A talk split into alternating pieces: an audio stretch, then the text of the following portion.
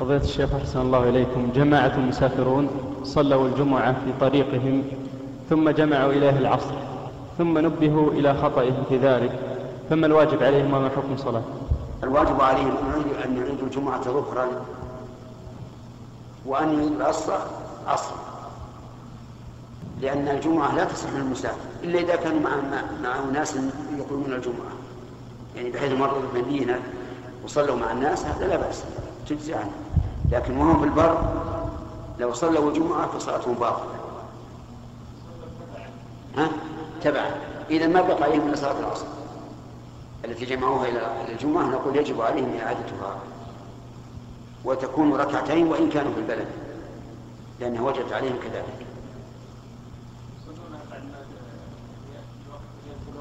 لا لا لا يصلون من حين من حين أن يبين لهم أن ذلك غلط يصلونها فورا. مثلا قيل لهم الآن الآن باقي على الظهر دقيقتان. قيل لهم الآن إن صلاتكم العصر التي جمعتموها إلى الجمعه غير صحيحة فيجب عليكم أن تعيدوا العصر. الآن صلوها. الآن.